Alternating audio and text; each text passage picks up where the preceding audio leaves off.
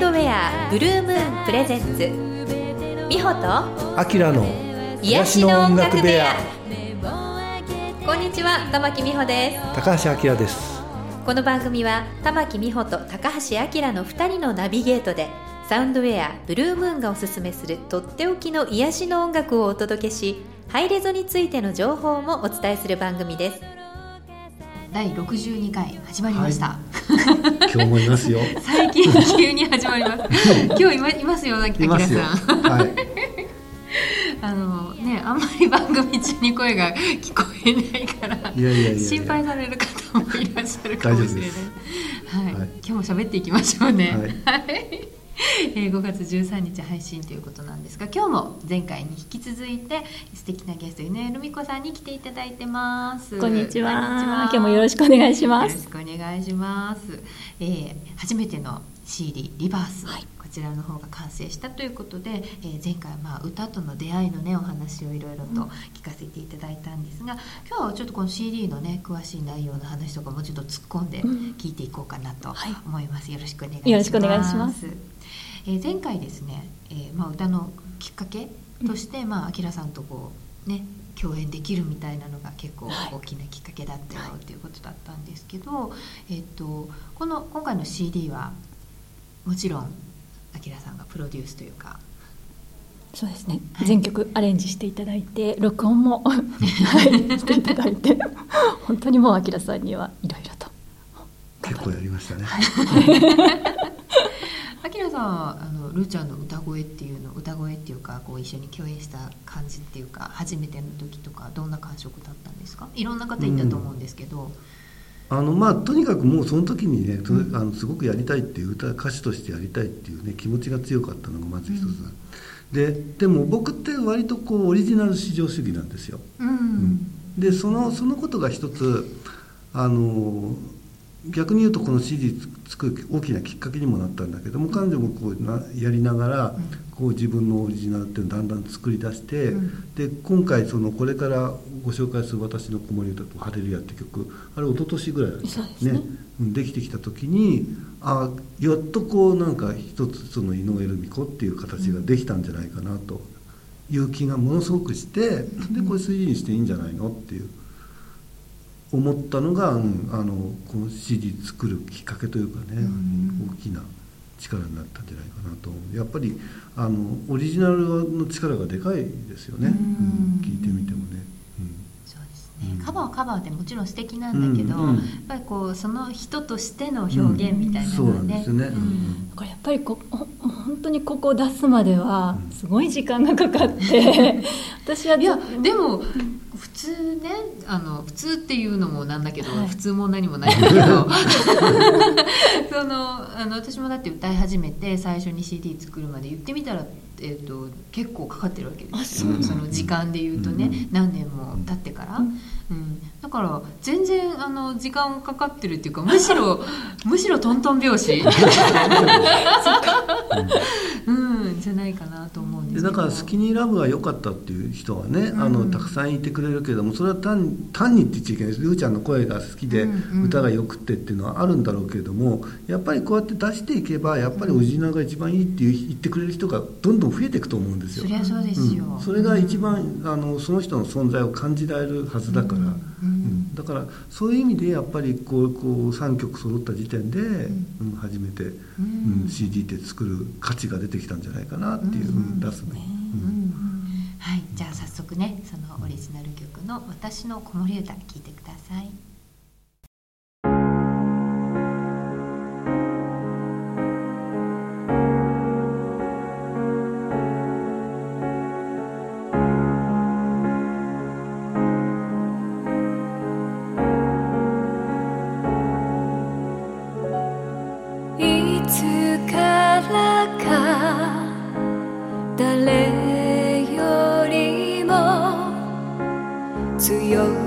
head.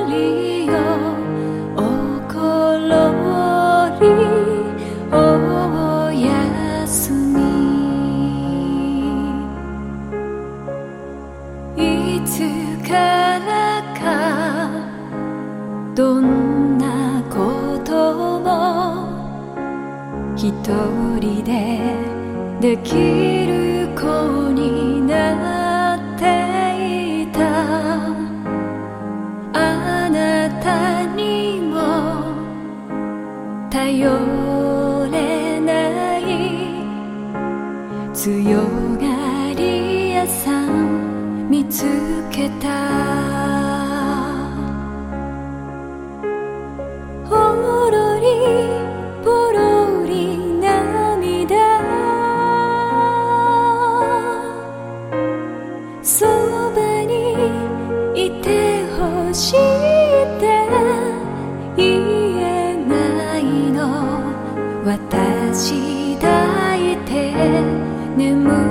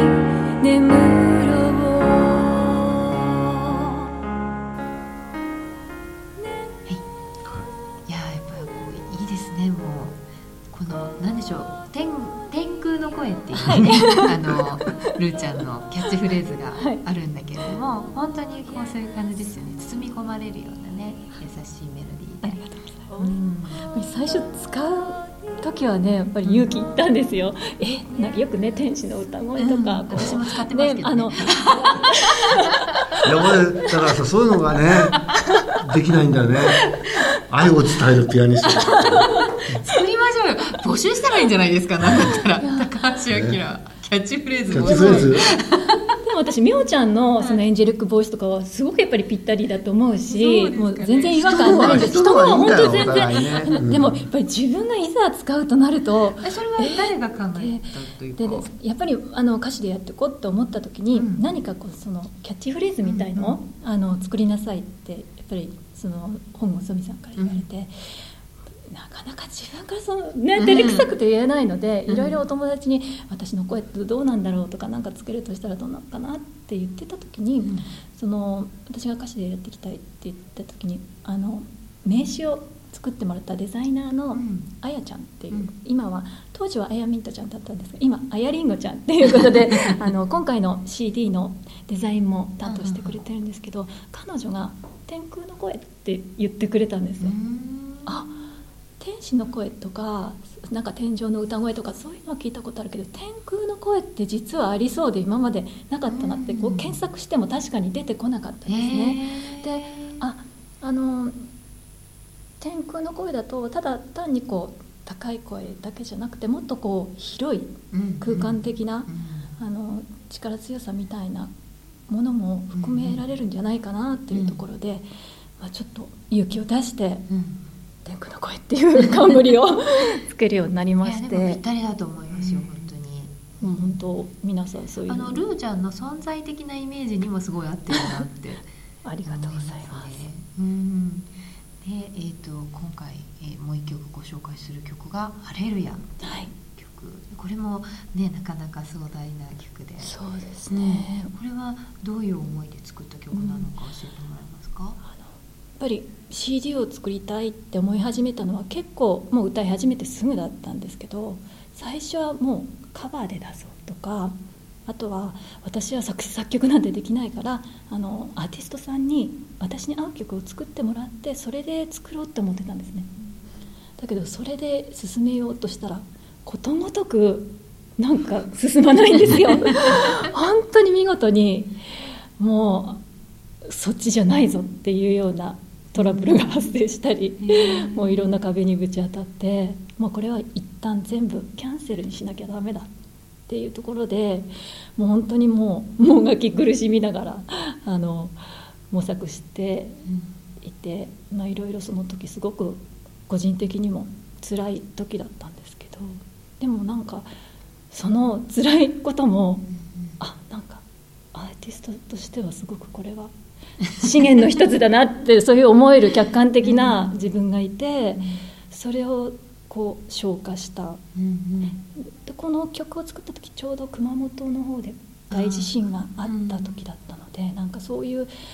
こう別れだったりもう辛さだったりでもでもこうたくましくこう生きている人たちのエネルギーとかをこう感じながら私だけじゃないものとつながって書けたようなかなり自分でも壮大な曲になったなって今回は明さんも本当に 素敵なアレンジをしてくれて、うん、もうとっても気に入ってる曲です、これライブでできないよね。やってくださいよ。いやでもねあのやっぱりあライブでももちろんあの違うアレンジでやってるんだけど、うんうん、あのまあ、天空の声とは言ってくるルーちゃんあの結構ダイナミックな張る声がすごい、うんうん、あれ迫力があるよね。それでこの曲もすごくそれが強い曲だから僕はあのなんかそのヒーリング的なとこだけじゃなくて意味合いとしては、もっともっと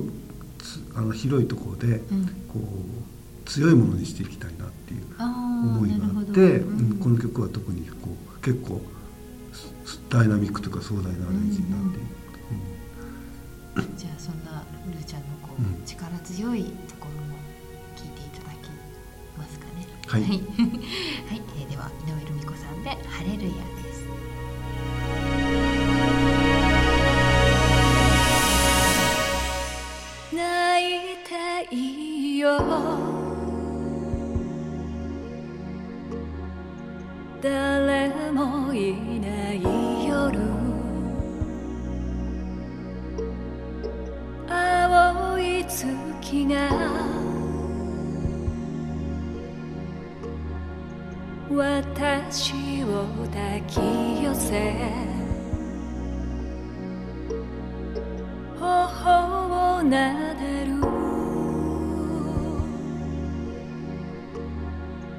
子守歌のように。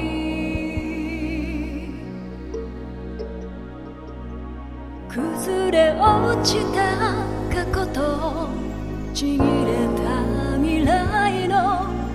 変な爪突き刺さる痛みさえも愛しくて恋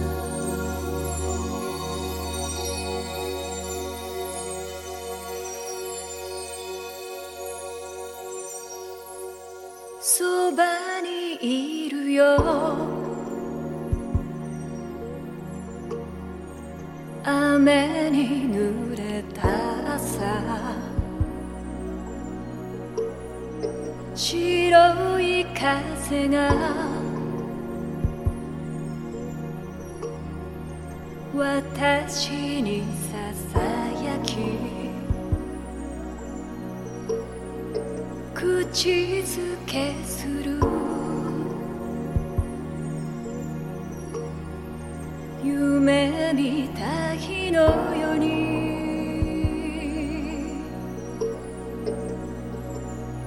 忘れかけた愛の傷跡開い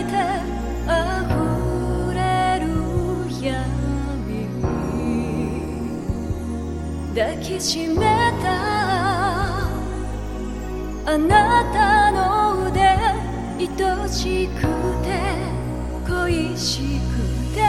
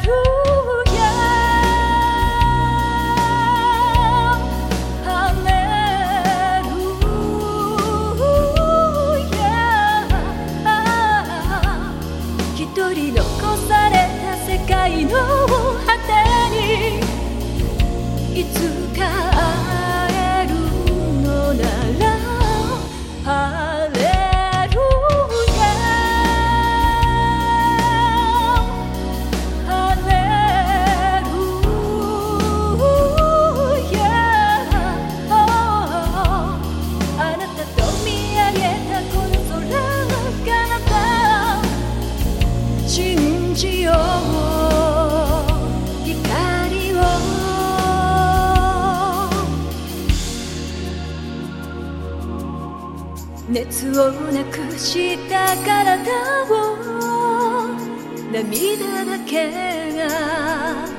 赤く伝わってゆく音をなくした扉を叩くように歌が聞こえてくる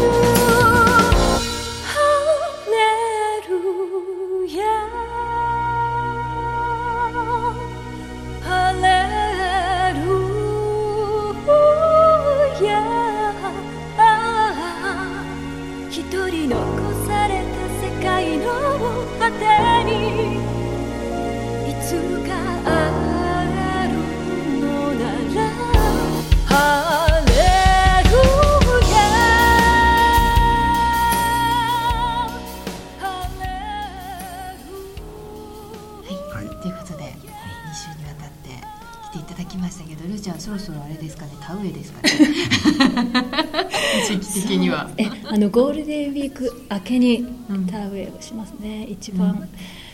うん、あの農業の中では労働そうですね。もう一番疲れる。どれぐらいの面積あれそうそう。あの井上留美子さんは反応反芸アーティストとして。まあ年の半年しかやってないということもあるんですけれども、あのねお家の方ご実家の方が、はい、まあ、農家をやってらっしゃるっていうことで、はい、今はそれをお手伝いしながらアーティストの活動もされてるんだけど結構なん米俵担いでたりしますよねそうですね。あの30キロの米俵米袋30キロだしすごい細腕なのに。肥料袋は20キロとかなので、でも私実際にはそんなに本当に力あるわけではないんですけどでもやっぱり多分ねこうコツというかまあな慣れというか、うん、うん、でも本当そういう農業をやりながらもあ全部この体